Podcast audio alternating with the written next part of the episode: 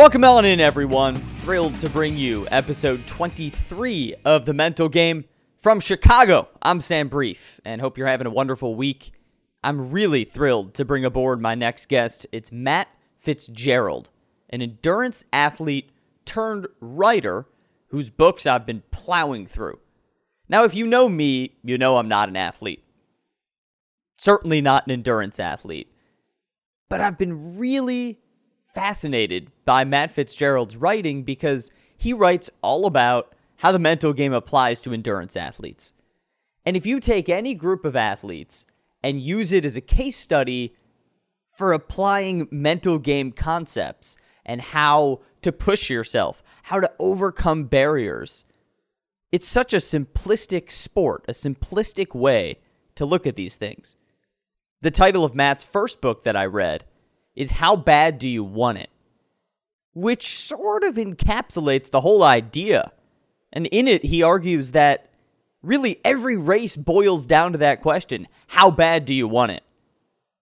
And instead of a sport like football or a baseball where there's so many variables, there's the ball, there's the refs, there's the pitcher, there's the defense, there's the coaching, all this stuff.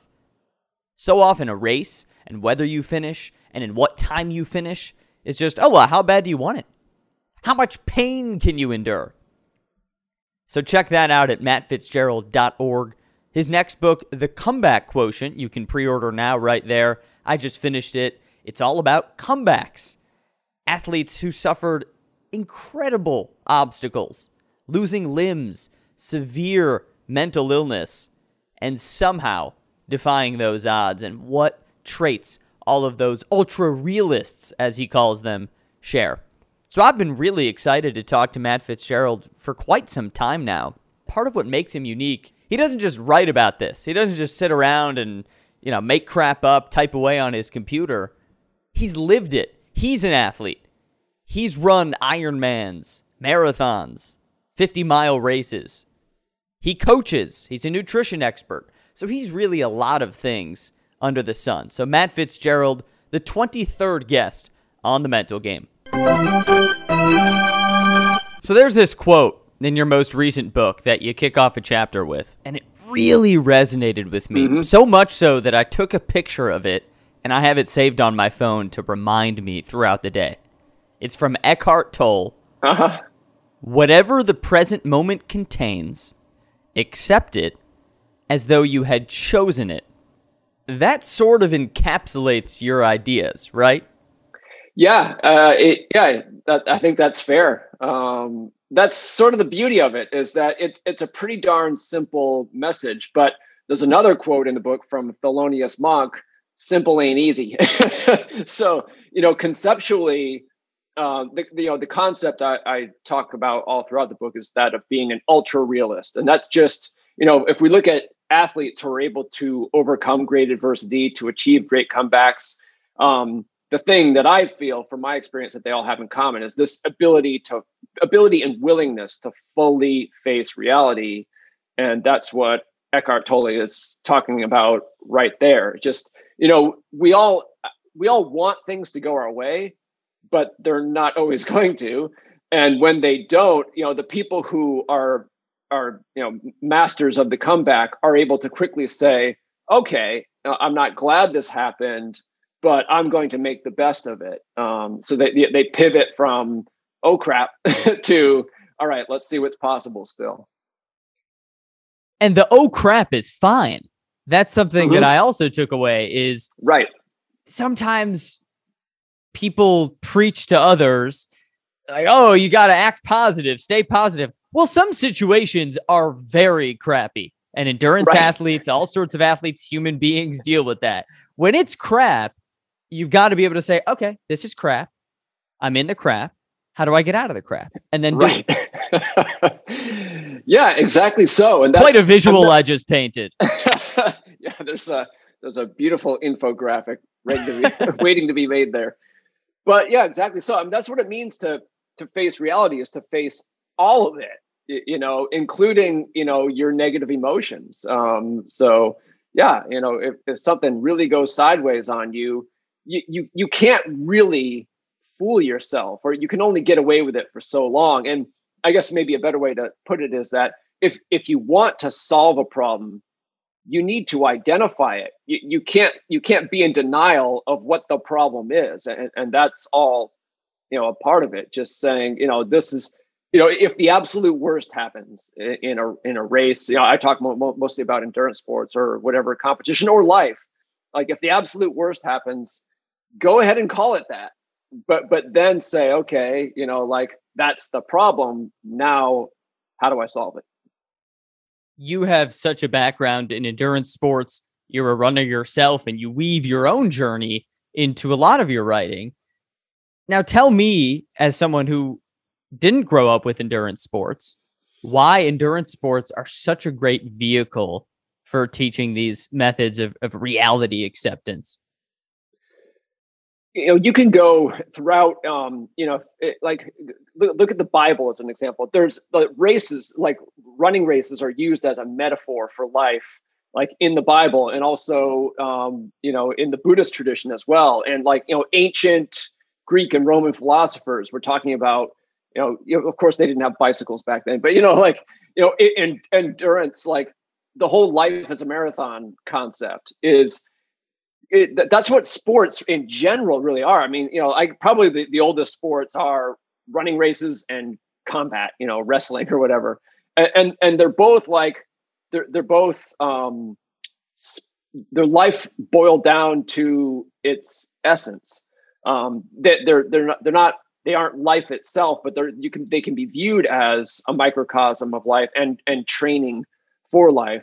And you know, fast forward to the 21st century, and you know endurance sports still exist. You know most people only end up doing them like me if they stink at every other sport but the, they're they're there and they still have that appeal just that primal simplicity of okay here's the start line there's the finish line. How how quickly can i get there? And it, and it hurts you're going to endure a lot of pain yes yeah there's no ball there's no timeouts there's no teammates Right, right. And uh, listen, I'm as big a sports fan as anyone else. And the sports that I grew up playing and following and that I actually work in now involve those, you know, made up things, really, the ball, the net. Like these are things that are constructed by humans and they're beautiful sports and I love them dearly. But there's nothing like the act of running in a straight line or in a circle and trying to beat someone else out.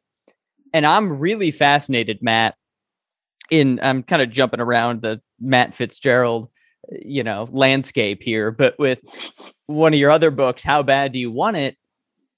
It's in the title. How bad do you want it? In a football game, it's different. You know, look at Tom Brady. He has so much that he has to think about. What kind of package does the defense have? What routes are his receivers running? What's the play call? All this stuff is manufactured. But so often in an endurance race, it's how much freaking pain can you endure? and how bad do you want it? And to me, that's kind of beautiful in its simplicity.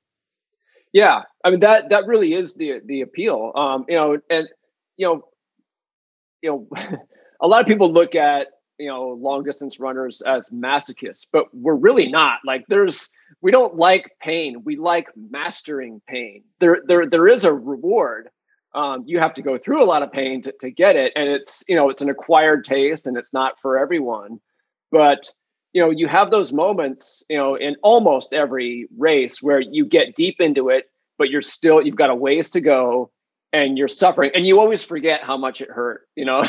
You always forget how much the last race hurt. And, and then you're just so deeply alone with yourself. And and there like your your your consciousness consciousness kind of divides. And there's that you know devil on your left shoulder saying just quit just quit. Like like you paid money for this? You can stop. Like nobody right you're paying for the pain. Right. And then there's you know this angel on your your right shoulder who really you know i've come to think of as my better self. You know the, the person i want to be is there saying no like you're doing this for a reason. Like it's it's about way more than you know running your best time or, or whatever. It's about like who are you? Like you know who do you want to be? Um and it's it's really deep stuff. And you know there's nothing worse than blinking in those moments and you know finishing a race and knowing even if your time was good even if you won like if you know you didn't leave it all out there it leaves a bad taste in your mouth. But if you if you do master the moment, that stays with you. Um, you know, it, it really it changes you, and, and, you you walk away with, um, you know, like kind of a self regard and a, a, confidence that you can uh, take to all facets of your life, and it's really transformative in, that way the sheer distances are transformative, right? I mean, I've run I, I got into running the last couple years. I ran a 5K for the first time, which for me at the time was a huge feat. I'd never run that much. You can run that much in your sleep. I feel like I can't even concept running a marathon. And then I read about ultra marathons and you write about them in your books, you know, hundreds of miles and, and biking hundreds of miles.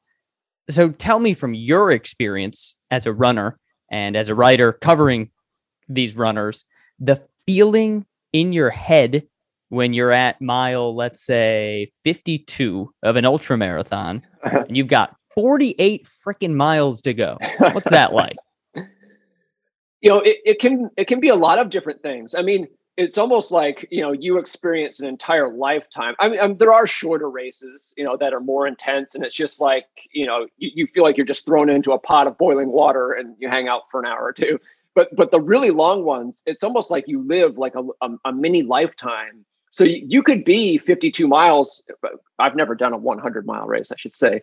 What's the longest you've done pure running 50 miles um, you know, i've done you know, you know technically ironman triathlons are, are longer but you know you're on a bike half the time and that's you can cover a lot of ground but but so you could be 52 miles into a 100 mile ultra marathon and feeling pretty darn good you know, relatively. It's really all about expectations. You know, I, I tell, you know, I'm also a coach, and I tell athletes all the time who are kind of struggling with their mental game. It's it's not how much you're suffering; it's whether you're up to your suffering. Like like any like a very a very like you could have two different experiences where you're suffering a lot and in in on one time when you're suffering a lot, you know you're on track to achieve your goal. And you like you're hurting, but you know it's for something. Uh, there's a great quote from the Japanese novelist uh, Haruki Murakami. He said, uh, you know, "I can handle any amount of pain as long as it has meaning." Um, and that you you you you learn the truth of that if you're going to be a, a, successful endurance athlete. Like it, it's not a, you can suffer almost an infinite amount if you know like you're going to succeed. But you can you could also be suffering somewhat less, and you're just maybe your heart like yeah. The, I, I last year right before oh yeah it was almost a, just over a year ago I, I tried to do an even longer race, a hundred kilometer ultra marathon. So that's 62 miles, and I didn't finish. And my excuse for uh, DNFing, did not finishing, was I, I suffered a couple of falls. And yeah, I looked in rough shape when I quit. So, but I, you know, I didn't feel good about it, and it was really because my heart wasn't in it. Like at time at that time, my, my mom was living with us. She has Alzheimer's. Like it was sucking up a lot of my emotional energy, like caring for her. And you know, I'd done the training, but you have to be like you have to really want it. You know, you know what I mean. So I thought I was ready, but you find out for sure. You know, when you're out there. You know, for me, I made it 38 miles that day before I bailed, and it just, you know, physically it would have been rough going, but I could have finished that race, but I didn't because I had to be 100% there um, to do it mentally, and and I wasn't. You've written about different athletes, whether they're runners or cyclists, who finish a race and then feel in their legs like they have more to give, and how that is a feeling of despair because it's like, man, I I could have gone harder, I could have run faster, I could have pedaled harder, and frankly, Matt, I've even thought about this in my just amateur workouts, you know, going on a Peloton for a few minutes. When I get off, I'm like, oh, I feel like I could go another 10 minutes. But uh, maybe the motivation just isn't there on a certain day, uh, which is one thing for me, but it's a whole different animal when you're a professional athlete or an Olympic athlete. It's, you know, it's really not that different from being a, a kid. Like if you, mm. um, you know, if you, if you look at, you know, two year olds, three year olds, four year olds, five year olds, they, they, they're like, don't do it for me. I want to do it. Like they love a challenge. They want to stretch their abilities. Like they love doing, you know, little kids like love doing something for the first time, you know, taking the training wheels off and falling a couple times and then staying upright. It's hard. It hurts, but they are into it. And you know, you know, we're we grow up, but we still have that in us, and and we want to see what we can do. And you know, what, what I part of the reason I like to write about champion level athletes is because they they can teach us so much. And a lot of what you discover when you really analyze these people is a little surprising. For, example, you would think all they care about is winning, and that's not true. Like the, the champions, like I, I give the example of, of Dave Scott, a legendary triathlete who won the Ironman World Championship six times. But if you ask him what his absolute favorite race was from you know he's long since retired now like if his favorite memory from racing he'll give you two and they're actually the two times he lost the ironman. You know he won six times lost twice but his favorite races are the times he lost because he was stretched the most in in those losses. So even a great champion who loved to win and hated to lose like for him it just trying to win is just an excuse to find your limits. And and and that is the real that that's what everyone is is truly seeking. You referenced a study in comeback quotient about goal setting and how no matter what, those who had loftier goals performed better than those who had maybe more manageable goals. And to me, that says that in our brains, there's something that wants to always be striving. And the goal might not be as realistic, but you want something to go for that makes you want it more, right? Yeah, my my belief is, and it is based on on research, um, mm-hmm. is that the the best goal is one that is mm-hmm. within reach but barely. Um, and, and, the point of a goal is actually not to achieve it. It's it's to take you on a journey. It, it's to it is to stretch you. Like if you set the bar at the right height, you may or may not achieve the goal, but you will improve more in the process than you would have if you had set the bar either out of reach or at a more manageable level. So yeah, I mean there's there's an art to it. You want because you have to believe you have a chance. because if you don't, it's just like it's too easy to let yourself off the hook. So you have to believe you have a chance, but you have you also have to know it's going to take everything I've got, and even then, it might not be enough.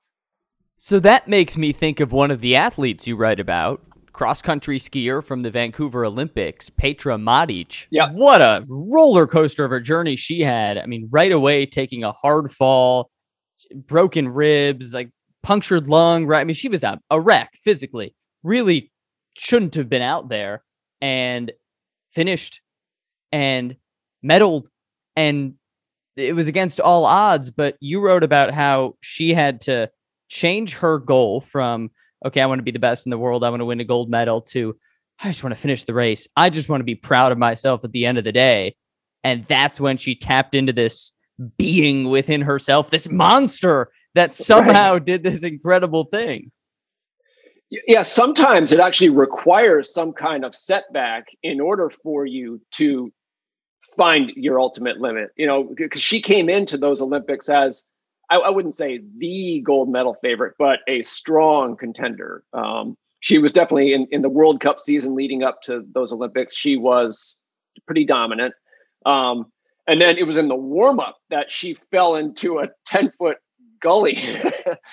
I mean, it wasn't even a race. You know, it was like it was. She was in a like a sprint where they they race uh, three or four times on, on the same day. So you you do a short race, you get to rest for a minute, and then if you qualify for the next round, you keep going. So it was before even the first round that she, and they were undiagnosed injuries because they didn't have the proper medical equipment. So she knew she was in tremendous pain, but she didn't know what was wrong with her.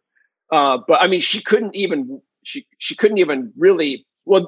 The, the, the organizers, as a favor to her, uh, they they pushed her to the back because it was it was one of those things where they set off send off athletes one at a time. So she got to start last, whereas she was supposed to start in the middle. But she actually couldn't sit down and rest because it was too painful, and she and, and she still managed to get around the circuit. And then then it's like, well, somehow I qualify for the next round, and then it's you know that she starts to think, well, just maybe, maybe you know maybe I can raise the bar, start raising the bar again. But you know maybe if if if that hadn't happened to her, um, you know she wouldn't she would have never discovered just how deep she could dig.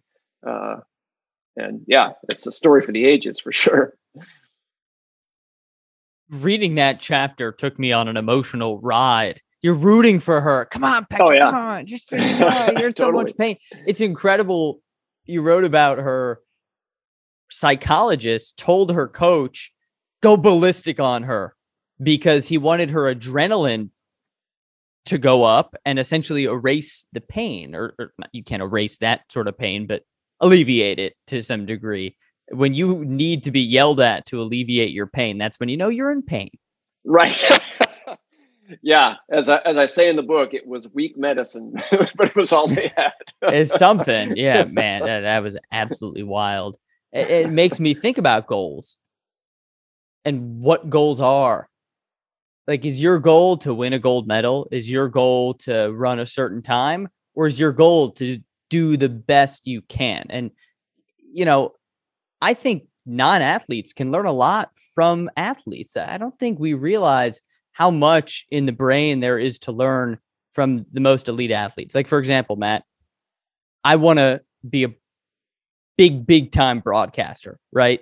It's easy for me to sit back and say oh my goal is to call a super bowl. My goal is to do an Olympics one day for NBC. Well, is that a goal really or or is that just what I envisioned for my career if I keep working at it and and rising to the top? My goal really is to do the best I can and work at it like a dog and turn into the type of broadcaster that can be in a position to get hired by those people at the top. So you're writing about endurance athletes makes me think about my own goals and I think could really get anyone going about theirs. Yeah, in uh, in the comeback quotient, especially those those two books that you have in front of you, how, bad you want it, and the comeback quotient, that you can easily pair them together. Uh, but the more recent one, the comeback quotient, uh, I really did have non-athletes in mind. Like you know, almost all of the stories in there are about um, athletes, but uh, yeah, I mean, all of this stuff does uh, uh, apply to, to life outside. Of, I mean, think about it. Like athletes are human beings. Like they're they're not training and competing all the time. And some of the some of the comebacks i describe in in that book are from setbacks that occurred outside of the athletic context. You know i talk about um, rob krar an, an ultra runner who suffers from major depression. Well i mean he, he didn't get that because he was a runner and it affects everything not not just his running. Um, and uh, Jamie Whitmore, another an off a world champion off road triathlete, had this just horrific cancer battle. Again, you know that that's a that's a health thing. It affected absolutely every part of her life, uh, including her sports. Uh, and and there's a good example. You know, you said you talked about your goals and how you know it's fine to just list very specific things, but you know, 40 years down the road, you might be looking back in, on your career and you didn't do any of those specific things but you're like wow what an awesome career i've had you know? And and yeah you see that with a lot of these athletes. It's like well you know my, the story i have to tell isn't the one that i thought i wanted but it's in some ways even better. Right. And athletes who have lost something like an injury like a limb yeah. it makes yeah. me think about what would happen if my vocal cords went out how would I have to adjust as a human, as a professional? It, it's it's a great metaphor, and I I love your message of athletes are people. To me, it's just hey, professional athletes are people who are very very very good at what they're doing, and it just happens to be physical, and most of us can't do it. Can I run a 100 mile race? No, I can't. but uh, I can learn some lessons from the people who do. And I, I hope more people see your writing uh, and and these two books I got in front of me as a vehicle for that. I really do. I appreciate that. You're doing your part. yeah, getting, I'm, getting the word out here. So, Matt, you wrote about your training for the Ironman in Santa Rosa. It's a really cool thing you do, weaving your own athletic path. You're not an old guy, but you kind of write about yourself like an old guy. You're like, oh, I'm not my younger self. I'm, you know, I'm this old man trying to do the Ironman. And you write about your setbacks and how you hadn't swam in a while. Uh, I, I was especially intrigued by your injuries, by feeling pain in your legs and, and having to really alter course. Tell me the mindset of suffering an injury and coming to terms of having to alter your training as a result. Old yeah, man. so maybe, maybe yeah, exactly. Maybe, maybe, maybe, I'm, maybe I'm not that old, but I am older than I've ever been. Uh, yes.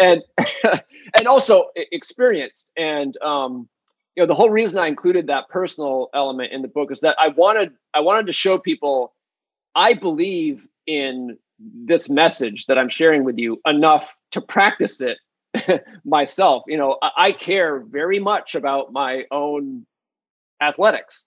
You know, I'm not I'm not professional, never was, but you know, I'm I'm, I'm competitive. Um, so you know, I'm not going to waste my time on a methodology, you know, a, a way of building mental fitness unless I really believe it works. So, you know, that's why that's in there. And I, I will say that, you know, I, I was very seasoned at, at, the time when I came up with this concept of ultra realism and, and tried to practice it. So, you know, if I had tried the same thing 20 years before, it might not have gone so well. Like I was ready for it, but I also did. It, it raised it raised my game even more. Because um, instead of just sort of like vaguely like trying to you know practice a grab bag of you know mental tricks like it was a whole, it was a coherent philosophy. Like you know it was like uh, i liken it in the book to the scouts uh, code of honor. It's just like you know any boy scout can or you know any boy scout can recite that. And i had my own code and it, it was with really this was an 11 month long journey because i needed all of that time to get my body together for for this race but yeah you know over that time it just kept me on course in a way that uh, I, I wouldn't have been able to do if I'd just been kind of winging it. And your attitude in the race is something I actually thought about the other day. So you got penalized and you had to go to the penalty tent and you realized that your younger self would have done what most athletes do when they're penalized and that's yell at the refs and you know, kind of been an asshole and made everyone's life miserable. But you were like, you know what? I'm just going to be a nice guy and, you know, kind of talk to these people and be a bright spot in their day. And I actually thought about you the other day because I was dealing with some issue where I was calling the company on the phone and, you know, one of those customer service things, and it turned into a marathon. Mm-hmm. So to speak. Uh-huh. Good one. um, a customer service marathon. And I just decided actively, consciously to have a positive attitude. I said, you know what? I'm just going to be really nice to this guy. Name was Brenton. Turned out to be super helpful. I was like, Brenton, you're my guy. Like, you're being super helpful. I asked him, you know, how can I, um, you know, pretty much tell your supervisors that you're great. He ended up being super helpful and going above and beyond for me, mm-hmm. doing things he probably wouldn't have done if I was just like, wah, wah, wah. so I thought about that. It's just like sometimes you can choose to make your reality being buddy buddy with someone instead of just being a jerk on the phone. Yeah, no, another quote, uh, uh, pretentious philosopher quote in, in the book uh, that I like is uh, from Jean Paul Sartre. And he said, um, Freedom is what you do with what is done to you. Um, and that's just it. That's one of the themes in the book is that you know what I see, uh, you know, with athletes I coach is um, they they when something goes wrong or something isn't the way they want it, they they they lose sight of the choices they still have, the freedom they still have. You know, when something's taken away from you, it's easy to fixate on what's been taken away from you, and and to not realize, wait a minute, you know, I I can I still have all kinds of options here, and sometimes actually the options are very limited but there's one that can absolutely never be taken away from you and that is your your attitude. Um, and yeah so that that's what i was doing in that penalty tent there. Is like you know I, I, sure wished i hadn't gotten a drafting penalty uh, but i did. And so then it then it becomes um, well okay how do i make the best of it? And, and you know i had to be there for five minutes. That couldn't change. Well um, you know, I can I can just be nice, like I said, and, and crack jokes in there because that's a tough job, you know, like because everyone's angry because they've been penalized, and everyone like me thinks it's a BS penalty that they shouldn't have gotten. And you said, you know, my younger self would have berated them. My younger self did berate them in my first in my first Ironman. The same thing happened, and I went off on this poor ref who's uh, probably probably a volunteer. I don't know if they're even paid or not, you know but so the funny thing is, is that you know I, I was doing it for them and myself. Like it, you pick, you could choose. I, I, I could either being nice and cracking jokes. I could have been doing it entirely for them, and it helped me as a collateral benefit, or the other way around because it, it works out the same either way. And that sounds like exactly the experience you had with the customer service person. so true. In in very few contexts is complaining fun. Right. I mean, the act of like getting yourself all worked up and sweaty and like it's just not fun. It's more fun no. to be nice to a person. Yes. you know, while we're on the topic of the penalty tent, I had to reread this a few times. Did you pee in the penalty tent? Like, is that a? Th- can you describe for me what? How do you go to the bathroom during an Ironman? Yeah, well, I mean that's a good question, isn't it? So they have, you know, they have opportunities, but if if you're someone who's trying to punch their ticket to the World Championships, so, you know, they have age divisions there, and I was I was in the men's 45 to 49 age group, which is like it sounds really old, but like it's competitive. Like the fastest guys, you know, my age are not a lot slower than the fastest 20, something. So, you know, I couldn't mess around. And, and, when you're that competitive, you you pee on the fly. Um, so you know, you, you do whatever business you have to do before the race, but you know, because you have to hydrate. You know, you're just you're chugging sports drinks and water the whole time, and you know, it's you know, for someone at my level, it's it's you know a nine and a half to ten hour race. You're going to have to pee at some point and you you actually just if you, you, it takes practice but you can you can pee on the bike. Uh yeah it just so happened for me that once it, it was like once I, I, I was given the penalty and that but i had to ride to the next penalty tent. So i i knew that um I, well I, I suspected i would have an opportunity. I, I thought naively they would have a bathroom there but of course, they don't want to give people an opportunity to make use of the five minute penalty. So they didn't have a bathroom there. So I had been sort of saving it and I show up there with a full bladder and I had to go. So at that point, I just, you know, I'm wearing like a like a skin tight one piece triathlon racing suit, all aerodynamic. So I just kind of let it go.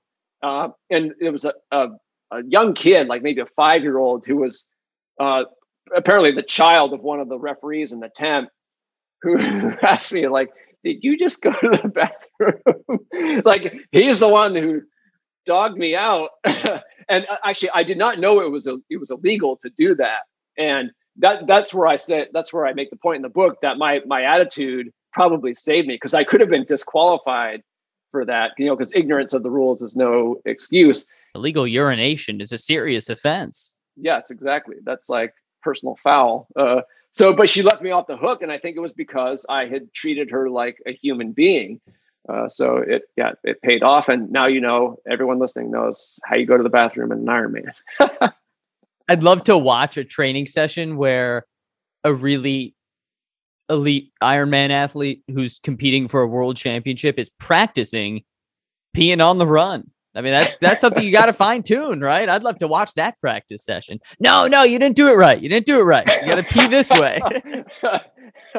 oh yeah, like like anything else, there's technique involved. You could do it poorly, or you could do it well. exactly, exactly. You got to have all the details hammered out. it's a game of seconds. it really is. You know, one of my favorite examples of attention to detail is John Wooden the great college basketball coach, had his players sit down in a line and practice how to put their socks on so that they wouldn't get blisters because he noticed his players were just kind of shoving them on. They'd be all bunched up. They'd run like heck and they'd get blisters and then they'd run slower and then they'd lose. And he said, if I can control this one little thing, I'm going to do it. So he would sit down, Bill Walton, Kareem Abdul Jabbar, then Lew Alcindor and tell them this is how you put your socks on.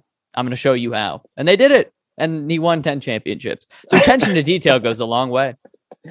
Yeah, it also, you know, uh, you know, with coach, you know, because again, I, am a coach myself. It it communicates something beyond. It's not. It's not really about the socks. Like it is, and, and it isn't. Um, you know, I worked with. Uh, I had this. Uh, it's a, another book for another time, but, but uh, a few summers ago, I spent an, an entire um, entire summer living and training with a team of professional runners who are half my age and, and twice my ability. And some it was way up in Flagstaff at 7,000 feet. But every now and then, if we wanted like a lower elevation workout, we would drive like 45 minutes to another town. And it so happened that I went there. Well, the coach of the team, guy named Ben Rosario, he had to go there two days in a row. First with one group, and then he he brought me down. And both times he he brought this uh, measuring wheel to measure out distance down there and lay out cones at specific distances. He did it two days in a row. Like it was completely unnecessary. He could have just left chalk marks and just and said that's good enough. But he he wants his athletes to see him being that meticulous and painstaking because of the example it sets. It's like the socks matter. Like you know, the, you know getting the distance right matters. Um, so yeah, so good coaches, I guess that's something a lot of them do. Right. If the socks matter, the distances matter, everything matters, and you better pay attention to everything. Yeah, exactly. And um, you know, I, will just add to that. Like, what you don't want to do is turn athletes into control freaks. Um, you know, so it, there's a there's a balancing act there, and, and with everything in sports, it's like there, there's more than one tool you need to be able to employ. So yes, you want to be meticulous and be able to to um, you know pay attention to details, but you can't you can't become fanatical about having everything just perfect because then what do you do when you get a hole in your sock anyway? Or like the coach makes a mistake, you know, with the measuring cones, and one of your splits is, you know, what not what it should have been, and you're inclined to freak out. So another thing you see at champion level athletes, a characteristic they have is the, the ability to let go and, and adapt to go with the flow. And, you know, a lot of people who are a little more fragile with their mental game, like it, it's like you're, you're, you're ceding control. Like instead of just saying, you know what, I don't need everything to be perfect. I can win anyway. So, so there's a, there's a balancing act there. Yeah. Meticulous, but not, not a freak for control you need to be able to clear your mind.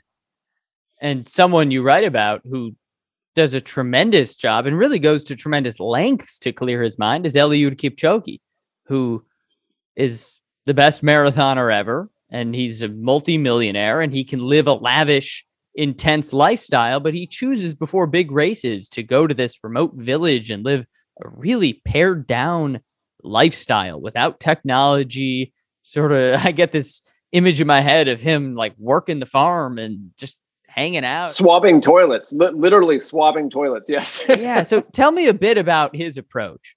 You know, the, the you know, I've, I've been to, to Kenya. Actually, I'm wearing uh, the Kenyan national soccer oh, yeah. jersey. One of my best friends grew up there, so.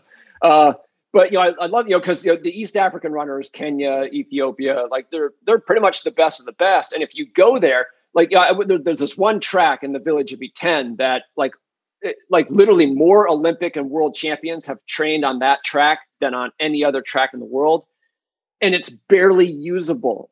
Like it looks like it's just dirt and it's rutted, and you could easily, you know, if you have to watch your footing or you could twist an ankle, and it's just it, it's a mess. I mean, it's very rudimentary, and yet it hasn't held held Kenya back from just dominating and running.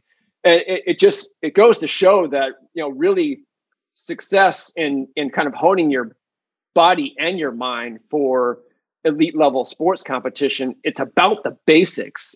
You know like they don't have fancy supplements there or like you know compression garments. I mean i, I guess maybe Eliud Kipchoge does but for him he's smart enough to realize like you know just because i have these millions doesn't mean i'm going to change the formula. So he, you know he just basically you know you know if you're gonna if you're gonna win marathons you have to be comfortable being uncomfortable. And do you so do you want your first taste of that to be on race day or do you just want to be living a life where you sort of you know embrace an aesthetic lifestyle where you don't have a lot of television and you know creature comforts? So what are some ways that everyday people can apply the kipchoge method to their lives? Because it sounds great, but I'm not moving to a remote village and swabbing toilets and clearing my mind that way. So, what are some little things I can do in my day to day life to to get that result? Take cold showers. eh.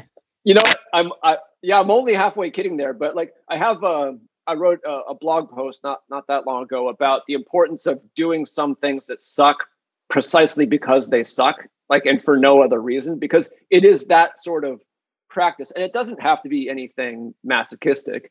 Um, one one thing I do is like when I do, you know, you know, like most endurance athletes, I do some supplemental strength training, you know, to prevent injury and whatever. And you know, there's certain exercises I do uh, that I keep in my routine. A lot of them, like I, I swap things in and out depending on circumstances or whatever. But certain things I keep in there, and they're actually my least favorite exercises. The ones that I just dread doing, and I keep them in there because I hate them. I just think it's good for me to just, you know, just just face it and do it and embrace the suck. There's something about being challenged that our minds need.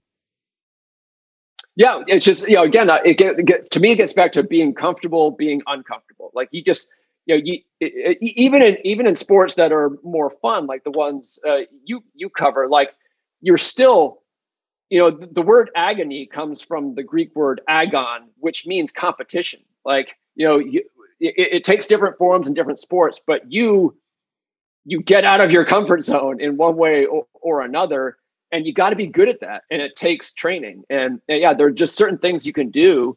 Uh, i hesitate to call them hacks but there are things you can do you know in, in your preparation and, or just in, in your everyday life that uh, put a little hair on your chest so to speak I want to go through a little exercise with you, if you'll bear Uh-oh. with me. I, okay. I sort of remember in one of your books you referenced the Tom Brady comeback the 28 3 against the Falcons. Are you a Patriots fan? Because you're from New England. Uh, um, are you going to hang up on me if I say yes? no, I'm not one of those people. You're, come on, you're, you're fine here. This is a safe space. I, yeah, it's just you know, you know, Bruins, Celtics, Red Sox, Patriots. Yes. Fair enough. Hold on, hold on one second. I got something to show you here. Okay. Okay, I'm back. This is my David Ortiz bobblehead, which I nice. like. I do like it. I was I at David it. Ortiz bobblehead day like seven years ago, Red Sox Yankees. So that's my that's my one Boston sports memorabilia piece. That's it's a pretty good one. You could have done worse, that's for sure. Yeah, no doubt, no doubt. Okay, so here's the exercise that I want to do with you. That as a Boston sports fan, I don't think you'll have too much trouble with. So a lot of my audience are fans of football, basketball, baseball, hockey, soccer, more traditional sports, not the endurance or Olympic sports, right? So I want you, if you'll bear with me, to apply the accepting, embracing, and addressing reality concept of ultra realism to something that might be more familiar with my audience, like that Tom Brady comeback, 28 Right. So tell me how Tom Brady went through the ultra realist method to beat the Falcons. Yeah, you know the Patriots are a great example of a lot of this psychology because they they're if you hear like uh, you know Brady or Belichick talk, it's it's all about process focus, not not outcome focus. Like they're trying to win the game of football, not to beat the team they're playing against. And it's always about we're on to Cincinnati. Win or lose, it's it's about the next play or this play, uh, you know, more accurately. So I can guarantee, like what was going on in in the in the intra-team communication as things were going just horribly wrong in that game is that they weren't even looking at it as going horribly wrong. They were just looking at it as we're down 28 to 3 that was it. Like uh, honestly, I mean, you can't help but sort of look at look at the scoreboard a little bit, but I can assure you they were doing that less than anyone else would have been doing in the situation. It was just all about execute. And of course, you you might change your play calling given like you know the, the specific circumstances of the game. But even still, that's that's the same thing you're always doing. You could be up up 28 to 3 and you would adjust your play calling, you know, based on the situation. So that's you know, just ask Kyle Shanahan, right? right. Yes. Sorry, had to. Yes. No. Well played. so you know that, that that that was the deal there, and of course, you know when you see like things start to turn turn around, you, you put points on the board. Yeah, maybe you get a little excited, but still, like there would be some conscious tamping that down. It's like let's not get ahead of ourselves. We're we're still down. It's still the the same formula. Like it's do your job. You know, just execute the next play. So accepting the reality is just like, you know, it's sort of like it's sort of immaterial to them where they try to make it so whether they're winning losing or it's dead even it's just like same formula. That that's acceptance. So when they fall behind they don't like it but it's like that just becomes there's that other i keep throwing quotes at you quote in the book the um the obstacle is the way. I think that's how they look at it. It's just like okay like we just gave up another touchdown. So like that's the obstacle. It's also the way forward because like that's what we have to do now uh, to be to win the game. So yeah, so you know, accepting, uh, embracing is just like um, not being afraid of it. Like just saying like it's still possible. Anything is possible. Let's see what we can do here. And you know, nobody on the Patriots was going to go jump off a bridge if they hadn't pulled off that comeback. I mean, honestly, they, have all they lost before. You know, Brady's lost, lost what three Super Bowls. Um, so it's like whatever, life goes on. You want to win, but like you know you're great at football. you know you, you know you're the goat regardless. And then addressing it is all about just like the the, ex, the execution. It's just like that with that metaphor uh, when life gives you lemons, uh, turn them into lemonade. Like it, it's fine to accept that you got lemons and you know embrace the commitment to turn them into lemonade, but then you still have to put lemon juice, water, and sugar together in a way that tastes good. it's important too to realize, and I'm backtracking here to embracing. Sometimes the word embracing gets a reputation of everything's great. I'm embracing this. Well, no, being down 28 to 3 is not great. Like when you embrace that reality, you're not saying this is wonderful. I woke up this morning and wanted to be down 28 to 3 in the Super Bowl. No, it's just saying, all right, we're down 28 3. I'm going to attack it. Yeah, it's just you know w- when you're embracing a challenging reality, like the the thought of giving up or being resigned to it doesn't even cross your mind. So you're not giving yourself a bunch of empty happy talk. You know, I'm, I'm glad we're losing. Like we play better from behind or whatever. Uh, but you're you're um, you're also not just saying it it's hopeless. Like you know, it's over. No one's ever come back from this deficit before. It's just like let's see what we can do. You know, like we don't know. let's let's just see. It's 28 to 3. Let's give it a shot. And give it a shot they did and when they did. And and I won't turn this podcast into a, a Patriots glorifying podcast. I mean, listen, I'm not a hater. I respect greatness. I really do. I mean, I'm a Bears fan, but I, I respect greatness. And, and that is greatness right there, certainly. Yep. And the story continues. for so, Brady at least. yeah, man. But just just out of curiosity, as a Patriots fan, what's it like to watch him win in red, black, and what's the color? Pewter. Yeah. Well, I you know I think every you know because I I go back to the, the Steve Grogan days for crying out loud. So you know.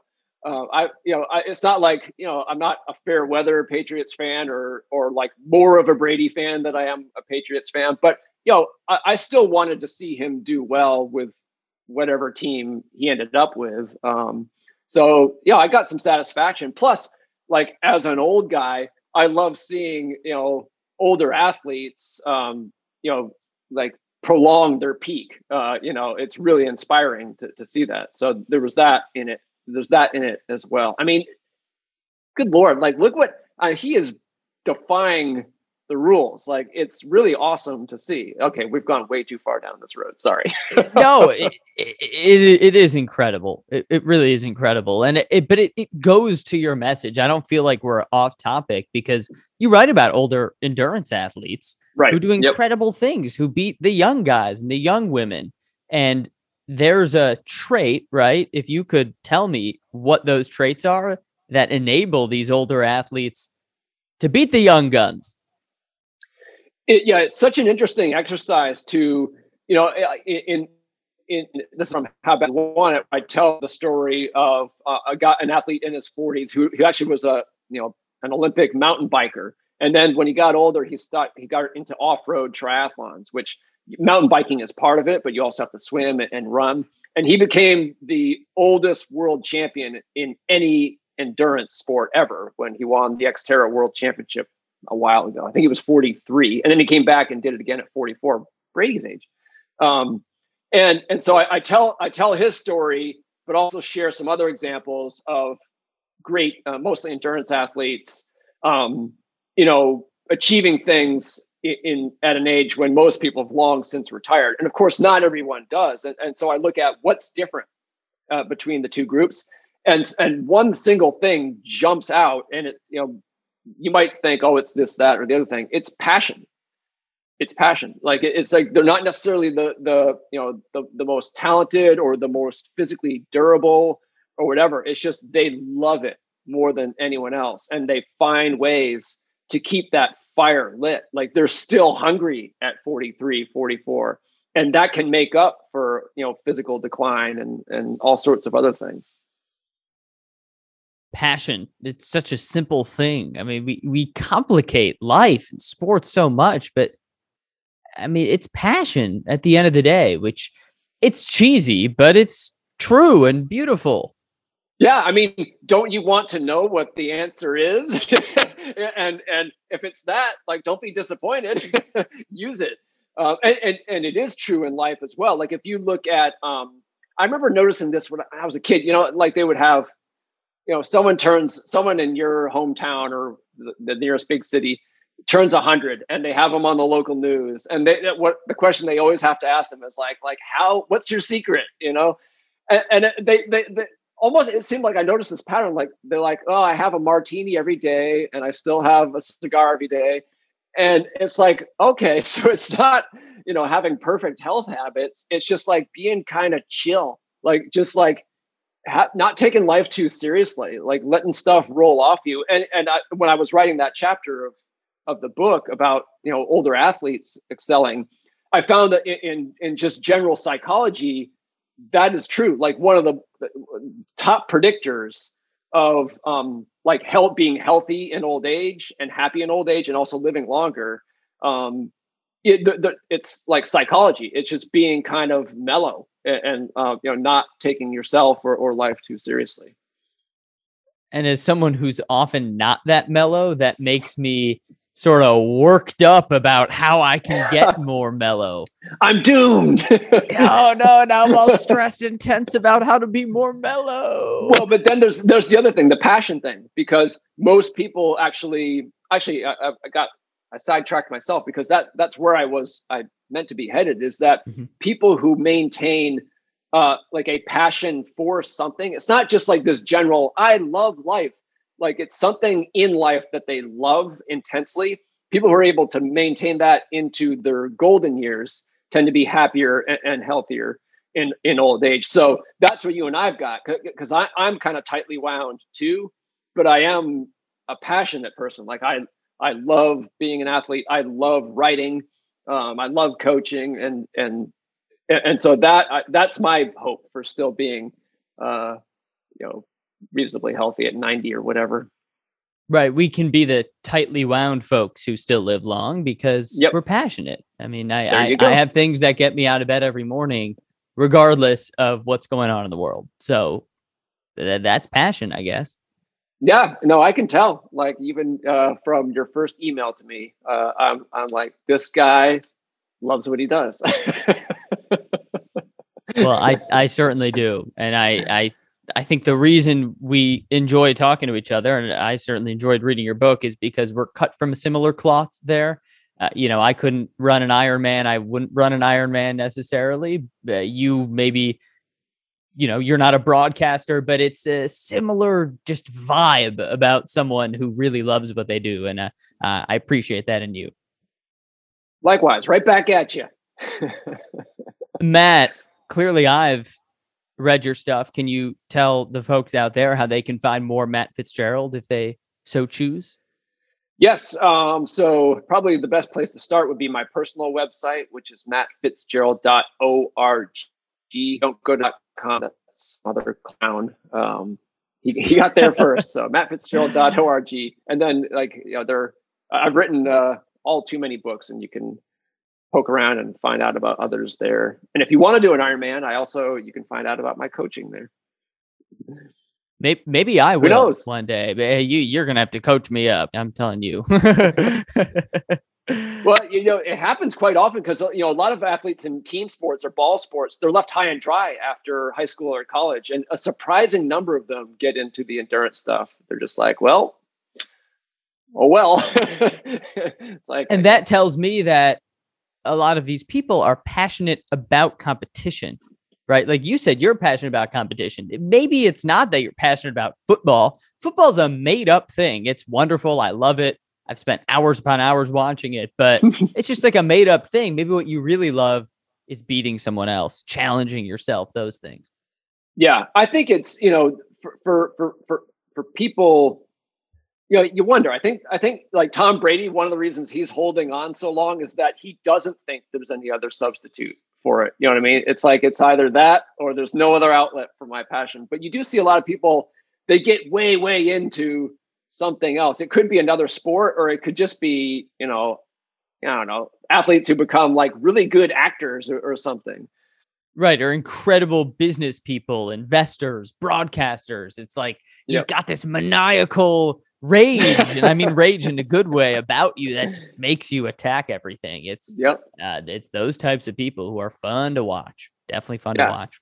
And and also inspiring for like, you know, it's just like uh you know, it's good to know like if something gets taken away from you, you might be able to find something else. That's that's you know the example that those types of athletes set for us.